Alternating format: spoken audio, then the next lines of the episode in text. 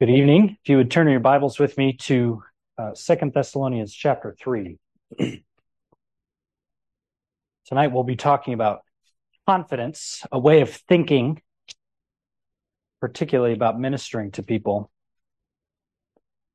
And uh, as Laura was mentioning, hand motions, it occurred to me I do not have a lot of confidence in my own memory and ability to memorize things. So if you ever need to memorize the Ten Commandments and you want to see hand motions, I'd be happy to share because that's really what helped me remember them. I need that. I, I uh, was not really able to memorize them effectively until I someone taught me the hand motions. So if you ever want to see those, maybe you can come and join us. In any job or, or in any accomplishment or profession or um, athletic achievement or anything like that, we all tend to operate with a certain level of confidence placed in something. Maybe you think, well, I'm not a very confident person. Uh, well, hang with me. Um, some of us, maybe this is you, you just have a lot of self confidence and you've never seen a problem that you didn't think you could handle. And you would just jump in because, of course, I can solve this. I've solved every one of my problems in the past. Maybe you have a lot of confidence in your innate abilities, your abilities to solve problems or to fix things or whatever it is. Maybe when you come up to some big task, you realize, okay, my confidence is not in my ability to do this, but I know that I practice this a thousand times right. So much so that I cannot get it wrong. And your confidence is in, okay, I got this right. I'm re- relying on my on my practice, my success before the performance or maybe you maybe you've heard people say this kind of thing. Well i've just been coached really well.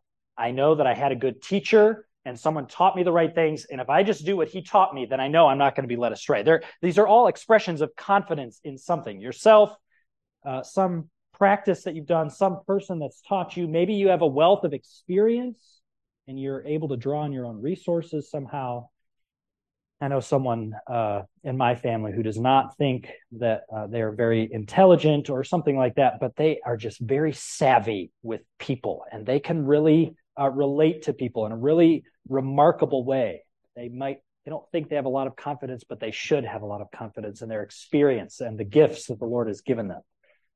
But I think you can imagine, and maybe you've known this, it's hard to press forward and to keep going in any kind of effective way if you don't have much confidence that you're doing the right thing or that you're have any you have any uh, hope of a good outcome. If you don't have any assurance of these things it's hard to keep going. I think we understand this just by human experience.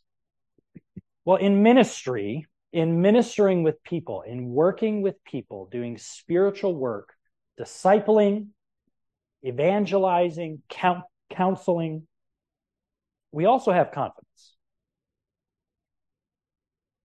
And it better not be in ourselves. It can be, but it should be in the Lord. Paul, as you read and you become acquainted with his life and his career and his ministry, he has opportunities to defend and talk about and kind of give a, a description and a, a defense of his ministry. And he's often saying, My confidence is not in the flesh. My confidence is not in my earthly wisdom or my oratorical skills or my impressive appearance, as some people wanted him to take confidence of, in those things. No, Paul's confidence was in the Lord.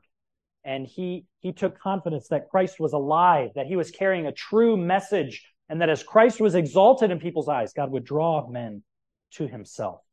He was confident in the Lord.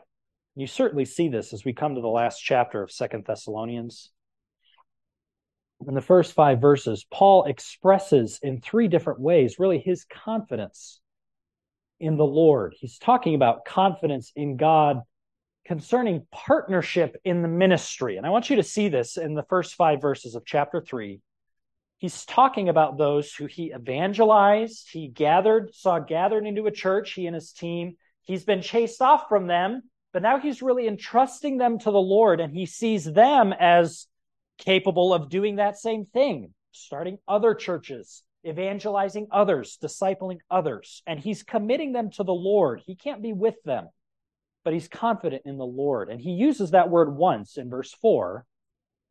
But you see the by his prayer by his descriptions that his confidence is not in himself. His confidence is not even in them, but in their Lord, who watches over both of them.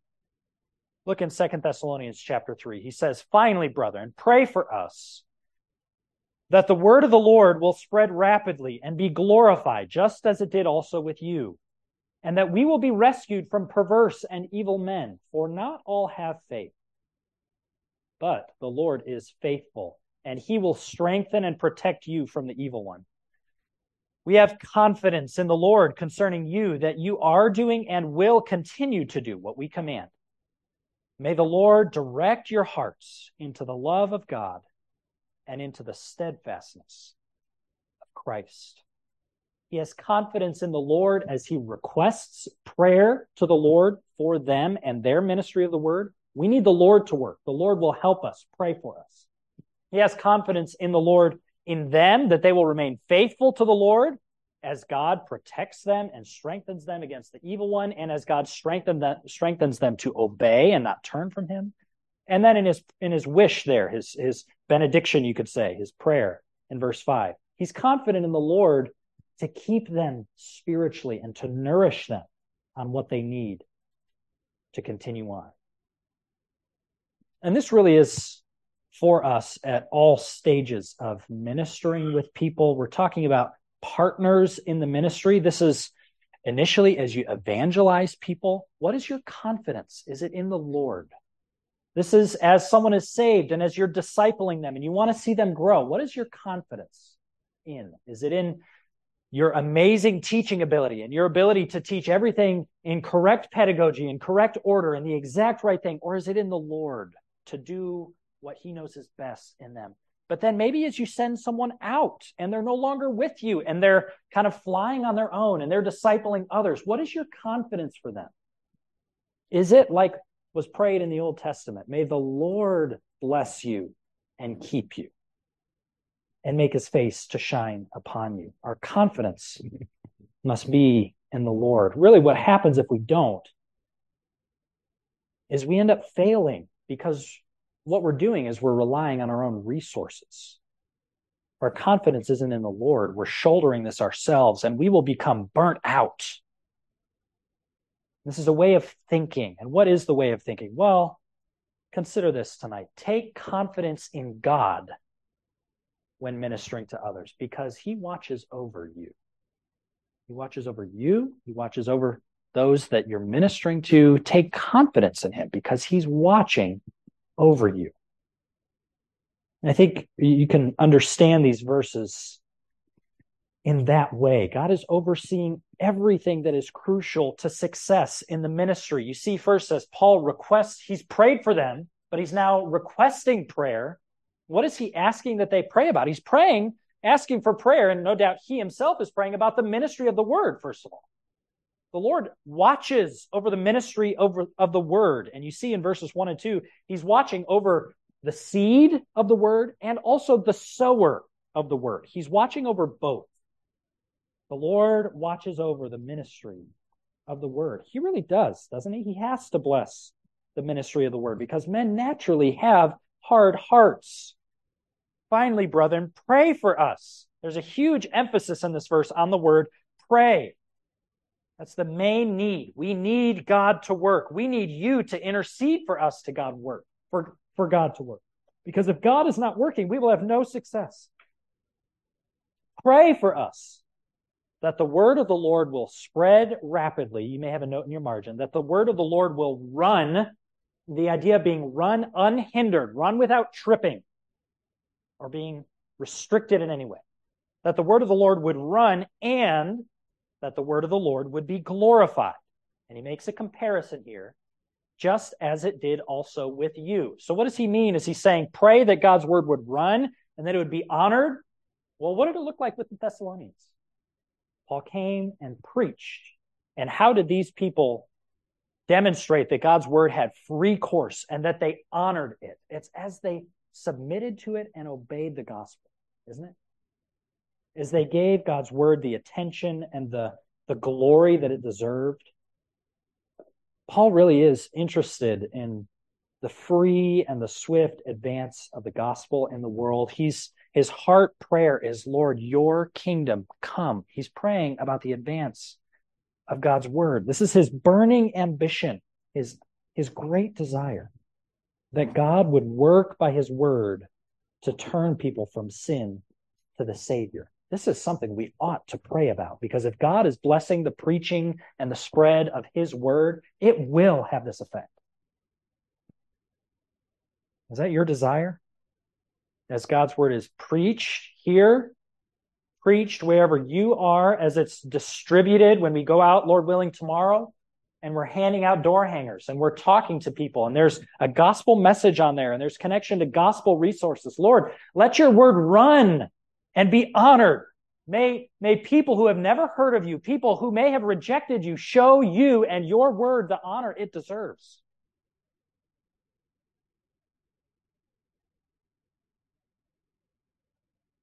When God's word is preached, it can be free to work or it can be hindered. Certainly what the Jews were trying to do in Paul's day, isn't it? They tried to shut him up permanently.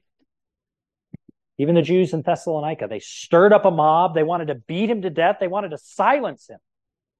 The Jews were hindering the work, but it could not be hindered, no doubt because people were praying that it would spread.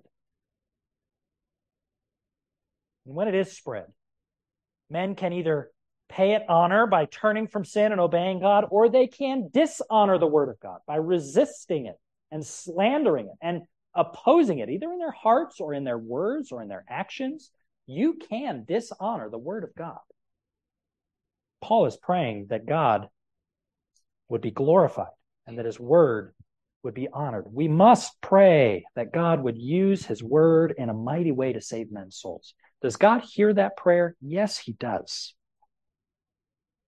James 1:18 says, "In the exercise of his will he brought us forth by the word of truth, so that we would be a kind of first fruits among his creatures." If we were to go back to Acts 17, and we won't take the time to do that, but when Paul is in Thessalonica, forming, seeing this church formed as God is saving people, it is. It's the Jews who are rejecting and resisting the word of God and the minister of God. They're persecuting them. There are some who believe, but there's great resistance to the gospel and the spread of the gospel. But I think the point is, even from Acts 17, it's spreading and it's God who's making it spread.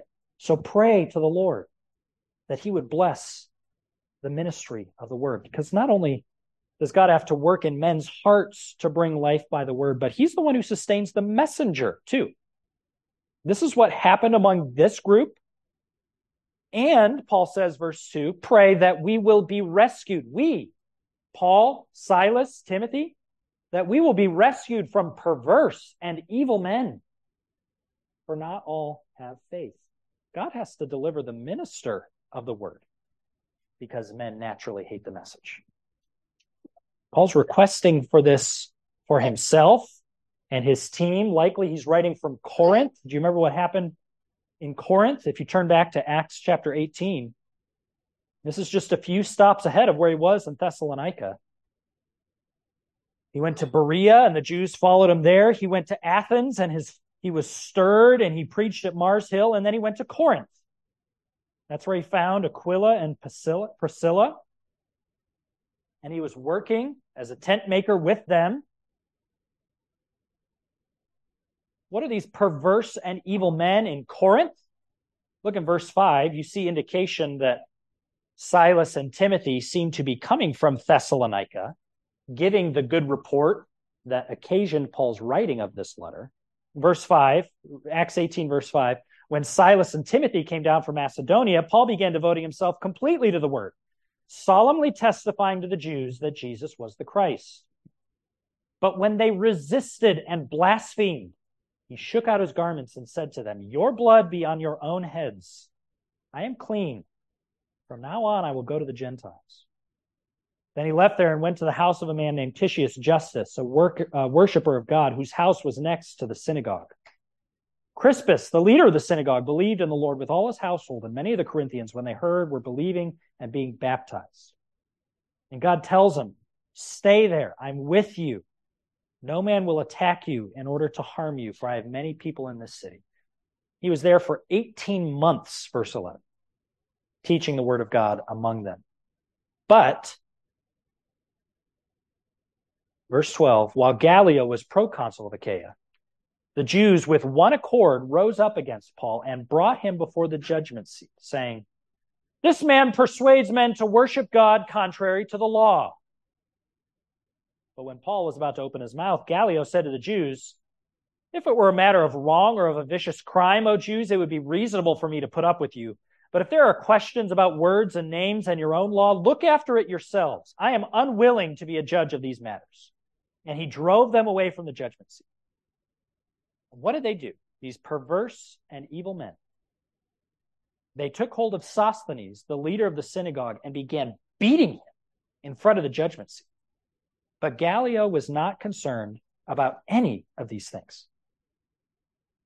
Paul stays there, eventually goes to Ephesus. How is that for perverse and evil? These men are beating a, uh, a fellow citizen in front of a Roman ruler just because they can, and he won't listen to their religious dispute. They're out of place. They're actively unrighteous. This is no doubt Paul is talking about the Jews. And why is this? For not all have faith, Paul says in 1 Corinthians 2:14, but a natural man does not accept the things of the spirit of God, for they are foolishness to him, and he cannot understand them because they are spiritually appraised. This is what was happening in Paul's day. But when you think throughout the history of the church, you know that the devil has opposed the spread of the word of God, and he has attacked the ministers of God throughout all history, hasn't he? Even if you start at a time like the Reformation, the Protestant Reformation, and you think about men like Martin Luther and the opposition he faced from the Pope and from the Catholic Church, or a man like William Tyndale, there were men who were perverse and evil, befriending him, trying to get into his inner circle just so they could betray him and hinder the spread of the word of God. This is the devil's work. It's what he does. So Paul is praying because he knows he's going to face this. He knows he's living it right now. But who can he trust? Who is watching over him? It's the Lord. Pray that the word of the Lord will be spread rapidly and be glorified and that we will be rescued. How do you think Paul thinks he will be rescued? He doesn't know how exactly it's going to happen, but if it's going to happen, he knows it has to be the Lord who's going to do it. For not all have faith. This really is a way, it's a wonderful way. Matthew Henry said, Those who are at a great distance may meet together at the throne of grace. No doubt it was sad for Paul at times to leave these believers and no, there was a chance he would never return, never see them again. You see that in Acts 20. We looked at it this morning. We may look at it later this evening. There's great grief among these believers in Ephesus who knew him and loved him, and they longed to be with him, and it, it, it made them sad when he would leave. But here, these believers in Thessalonica, though, no, though Paul was not near them, what Matthew Henry is saying, and I think is true, we can come a long way and cross long distances and meet at the throne of grace. Praying for one another is how we can stay connected when we're apart because we have the same God, the same Lord. God watches over all his children. So when you're ministering to other people, you can trust that God shepherds them too. And it may be especially unsettling when there are people opposing you and opposing your message and, and persecuting you and resisting you. It's not just you, it's the Lord. But Paul really contrasts the Lord to them. Not all have faith, but the Lord is faithful. God is greater than those who may oppose you and are faithless. He is totally different from them. And you can trust him for that reason too. Not only because he's watching over the ministry of the word, the, the sower of the word and the seed of the word, but also God watches over the frailties of his sheep. But the Lord is faithful and he will strengthen and protect you from the evil one. We have confidence in the Lord concerning you that you are doing and will continue to do what we command.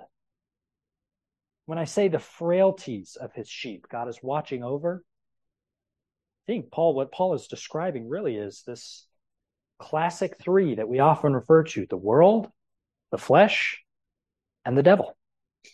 In a little bit of a different order the world, the devil, and our flesh. The Lord is faithful, unlike those faithless men. God will protect you from the faithless ones. God is eternally faithful to us amid evil men. Though some will oppose you because they don't believe, God is unchangingly faithful. And though you can know for sure that you will meet opposition from those who do not know God and do not love Him, yet you can know that God will never leave you or forsake you. Go into all the world and preach the gospel. And I am with you even to the end of the age, Jesus said.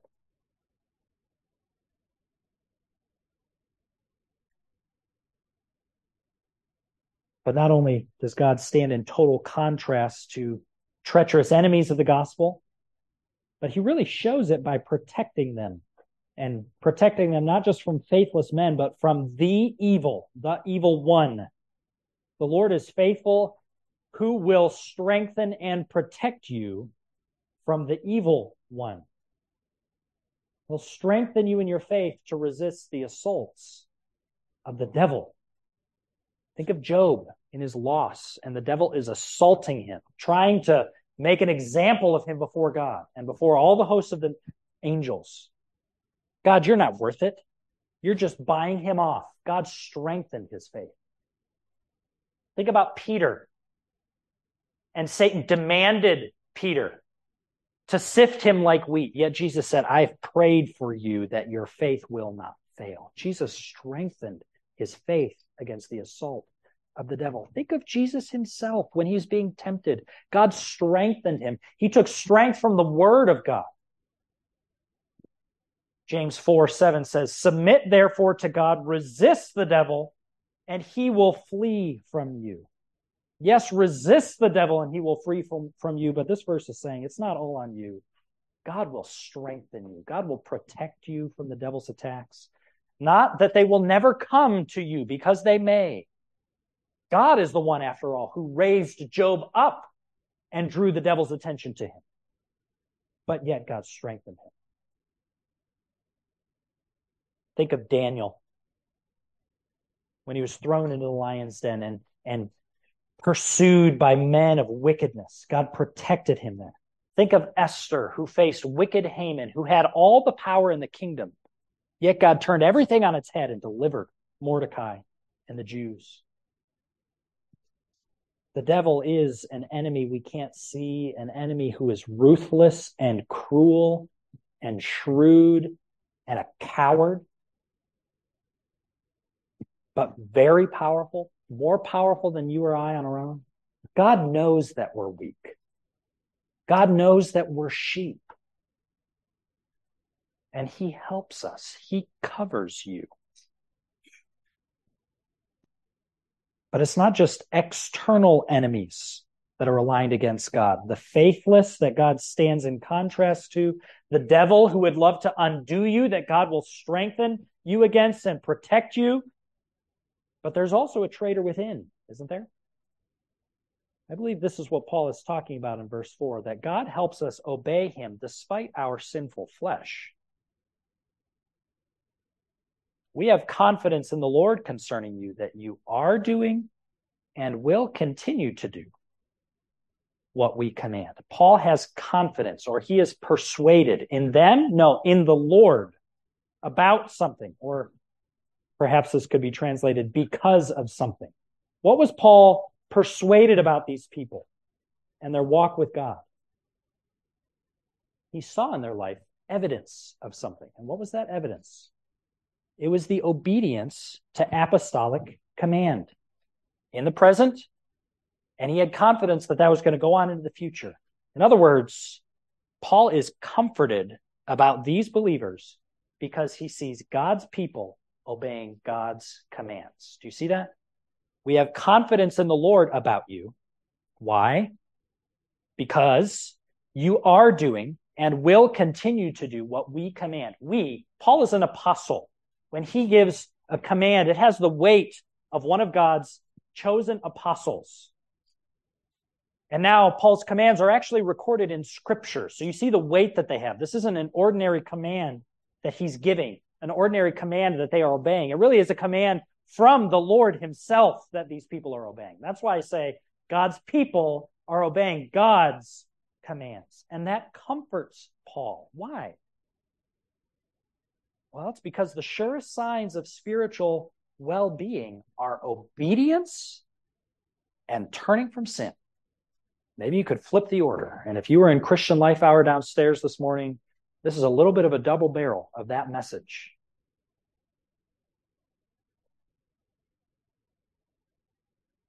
A dear, godly, elderly couple that uh, was part of our lives around the time we were married. They were meeting Jen and I before we got married. And they had just visited Four Corners, USA.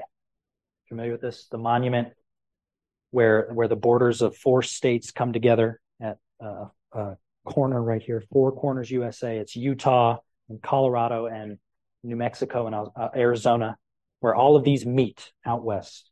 You can go there and you can be in all four states at one time if you use all four of your limbs, right?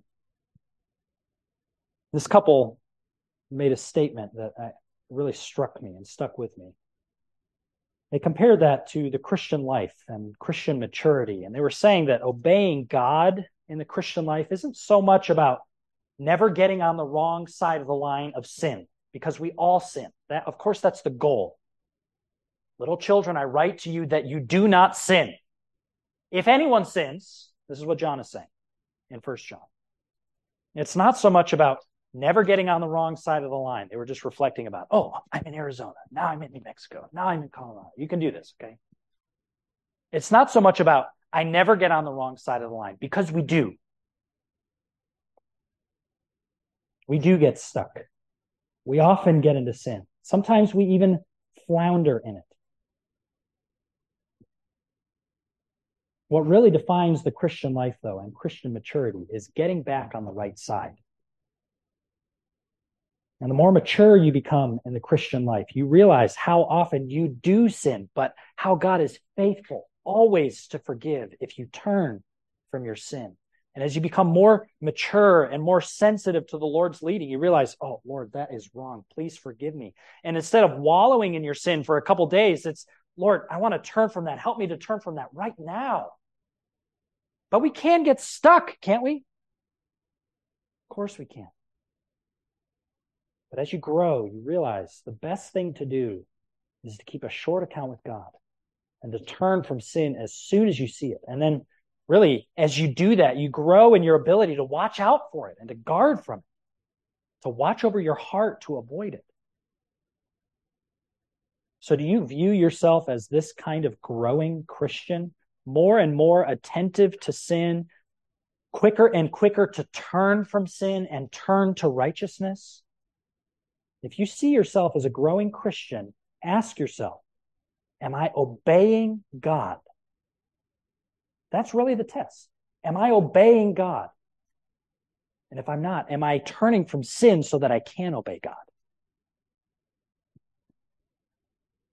God helps us obey him despite our evil flesh. I think that's what Paul is drawing attention to you. We have attention to here. We have confidence in the Lord that's where his confidence is about you because we see evidence of healthy Christian living.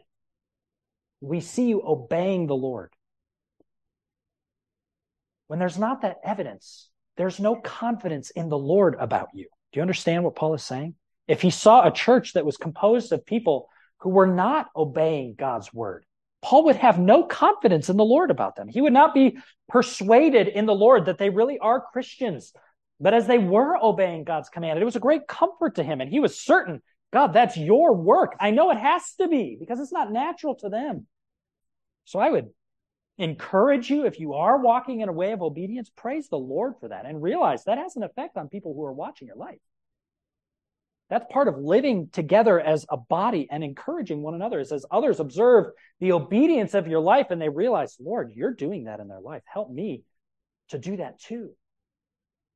But if you're living in a pattern of sin, whether or not people know it or know specifically what it is, if you're not walking in active obedience to the commands of God, that's a concern that removes confidence among the people of God that you are right with God.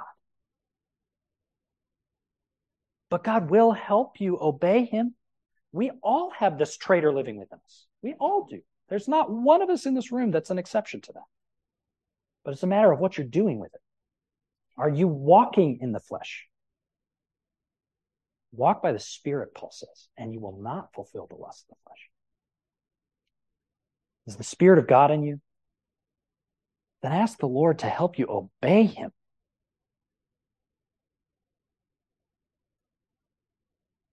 If you're engaged in spiritual ministry with others, evangelizing, discipling, counseling, raising children, encouraging people, confronting sin, take heart in the truth that God is watching over you. He oversees his word as you proclaim it. And as you sow the seed, you can't do anything about the seed anymore. God's watching over that seed. God is watching over you, the sower of that seed. He sees your heart and what would ail you and afflict you or keep you from obeying him, and he protects you and he strengthens you. But finally, and very quickly, the Lord watches over the nourishment of his sheep. The Lord watches over the nourishment of his sheep. And you see Paul's confidence as he prays for this. May the Lord direct your mind, direct your hearts into the love of God and into the steadfastness of Christ. It's like Green Meadow 1 and Green Meadow 2 for God's sheep. What are you going to feed yourself on? Feed on this the love of God and the steadfastness of Christ. And may God, your shepherd, lead you into that pasture, what Paul is saying. The Lord comforts us with the Father's love Maybe you're a, a, flowers and notes kind of person. Maybe you're a, a, toilets and floors kind of person or a steak and potatoes kind of person. Whatever it is that you see that, it's like, whoa, that person loves me. Wow. Have you ever been shown love that just humbled you and overwhelmed you and filled you with joy and thankfulness? Perhaps as a child, you were given something you really wanted and you just saw your parents' pleasure in giving it to you and you knew man, they love me. I love you, mom. Thank you. That's what I've always wanted. Or maybe you've had somebody just observe you, see your burdens and your challenges, and then just go out of your, their way to give you a break, to clear your head, to give you some time to get back to work, and then to help you relax, help you have fun, all because they love you Have you ever experienced this kind of just, man, they really love me? God's love is better than that. All of it combined. God looked down on this world. He saw our sinful condition. He knew our suffering under sin. He knew our certain destruction that was coming upon us as we toiled in slavery. And he engaged in a rescue mission that none of us even knew that we needed. We sang a song in VBS. We have all sinned in Adam, and yet God loved us before we loved or knew him. And he made a way for us to know him. This is the love of God.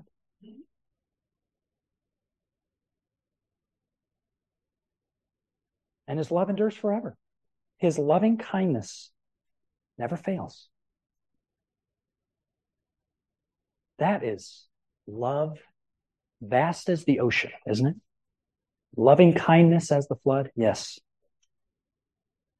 As the Prince of Life, our ransom, shed for us his precious blood, God made a way to save your eternal soul from eternal damnation and destruction.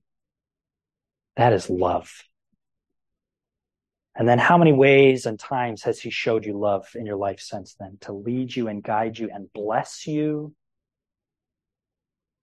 May the Lord direct your heart into the love of God and into the steadfastness of Christ.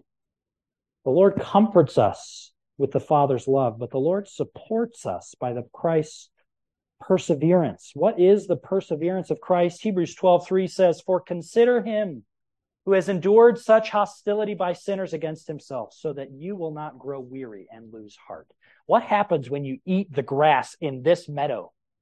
When you set your mind on Christ who endured slander and persecution and lies and defamation and resistance and rejection and betrayal, and he endured, what do you get? You get better than Elijah's food that kept him for 40 days and 40 nights. You have spiritual endurance as you feed on that. Jesus' perseverance is a holy perseverance. It is mighty. It was long in time. It was wide in the scope of human experience. And it was flawless. And it's our example to look to and to meditate on and to hope for and to long for. So what? Well, Paul isn't praying, may the Lord love you and help you persevere. He's saying, may the Lord direct your hearts into the love of God and the steadfastness of Christ.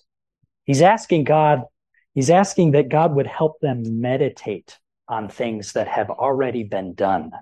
He's asking God to feed them on these things, to nourish them on these marvelous truths. Why the love of God? Do you think it ever felt to the Thessalonians when they lost their job, when someone got treated illegally? Do you think it ever felt like God forsook them or God was being cruel to them? Maybe. When there's pressure and pressure and pressure, and they come to the next Monday morning, and Lord, I can't do it again. I can't do it. What does it do to set your mind on the steadfastness of Christ, who endured this against himself and endured Hebrews 12 3. Consider him who endured such hostility by sinners against himself, so that you will not grow weary and lose heart. This is the difference that it makes. We have comfort, we have assurance, we have strength that we would not have if it weren't for Christ and for God. Who can separate us from the love of God? Is what Paul says in Romans chapter 8. It's really a beautiful, wonderful refrain that he comes to. Romans 8:31 What shall we say to these things? If God is for us, who is against us? He who did not spare his own son, but delivered him over for us all, how will he not also with him freely give us all things? Who will bring a charge against God's elect? God is the one who justifies. Who's the one who condemns? Christ Jesus is he who died. Yes, rather, who was raised, who is at the right hand of God, who also intercedes for us. Who will separate us from the love of Christ? Will tribulation or distress or persecution or famine or nakedness or peril or sword? Just as it is written, for your sake we are being put to death all day long. We were considered as sheep to be slaughtered. But in all these things, we overwhelmingly conquer through him who loved us. For I am convinced, how's this for confidence? That neither death, nor life, nor angels, nor principalities, nor things present, nor things to come, nor powers, nor height, nor depth, nor any other created thing will be able to separate us from the love of God, which is in Christ Jesus our Lord. That is nourishment. That is a feast for the sheep of God. And God is watching over that.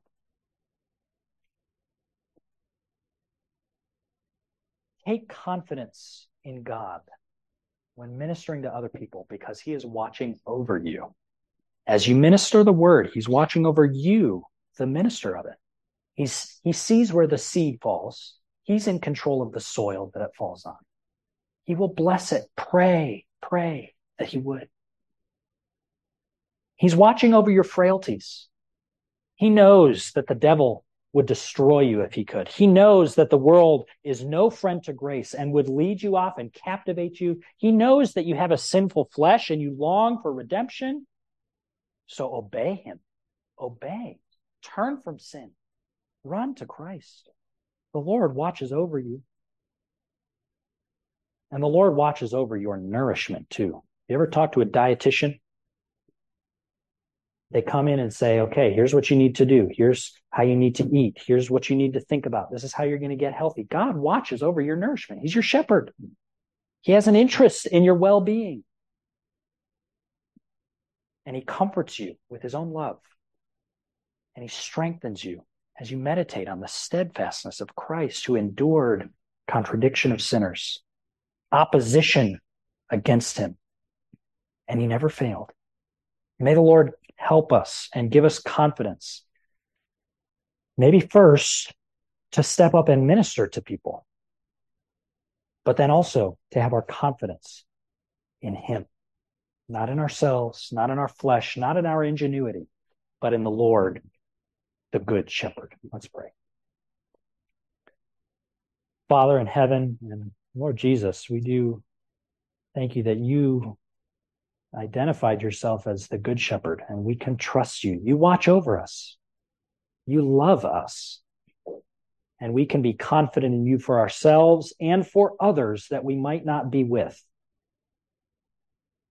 I pray that we would go in this strength that you are with us and that we would see fruit in our lives and in others others lives for your glory as you bless the ministry of the word as you keep us from sin as you strengthen us from the word and help us to meditate on the great riches we have in salvation.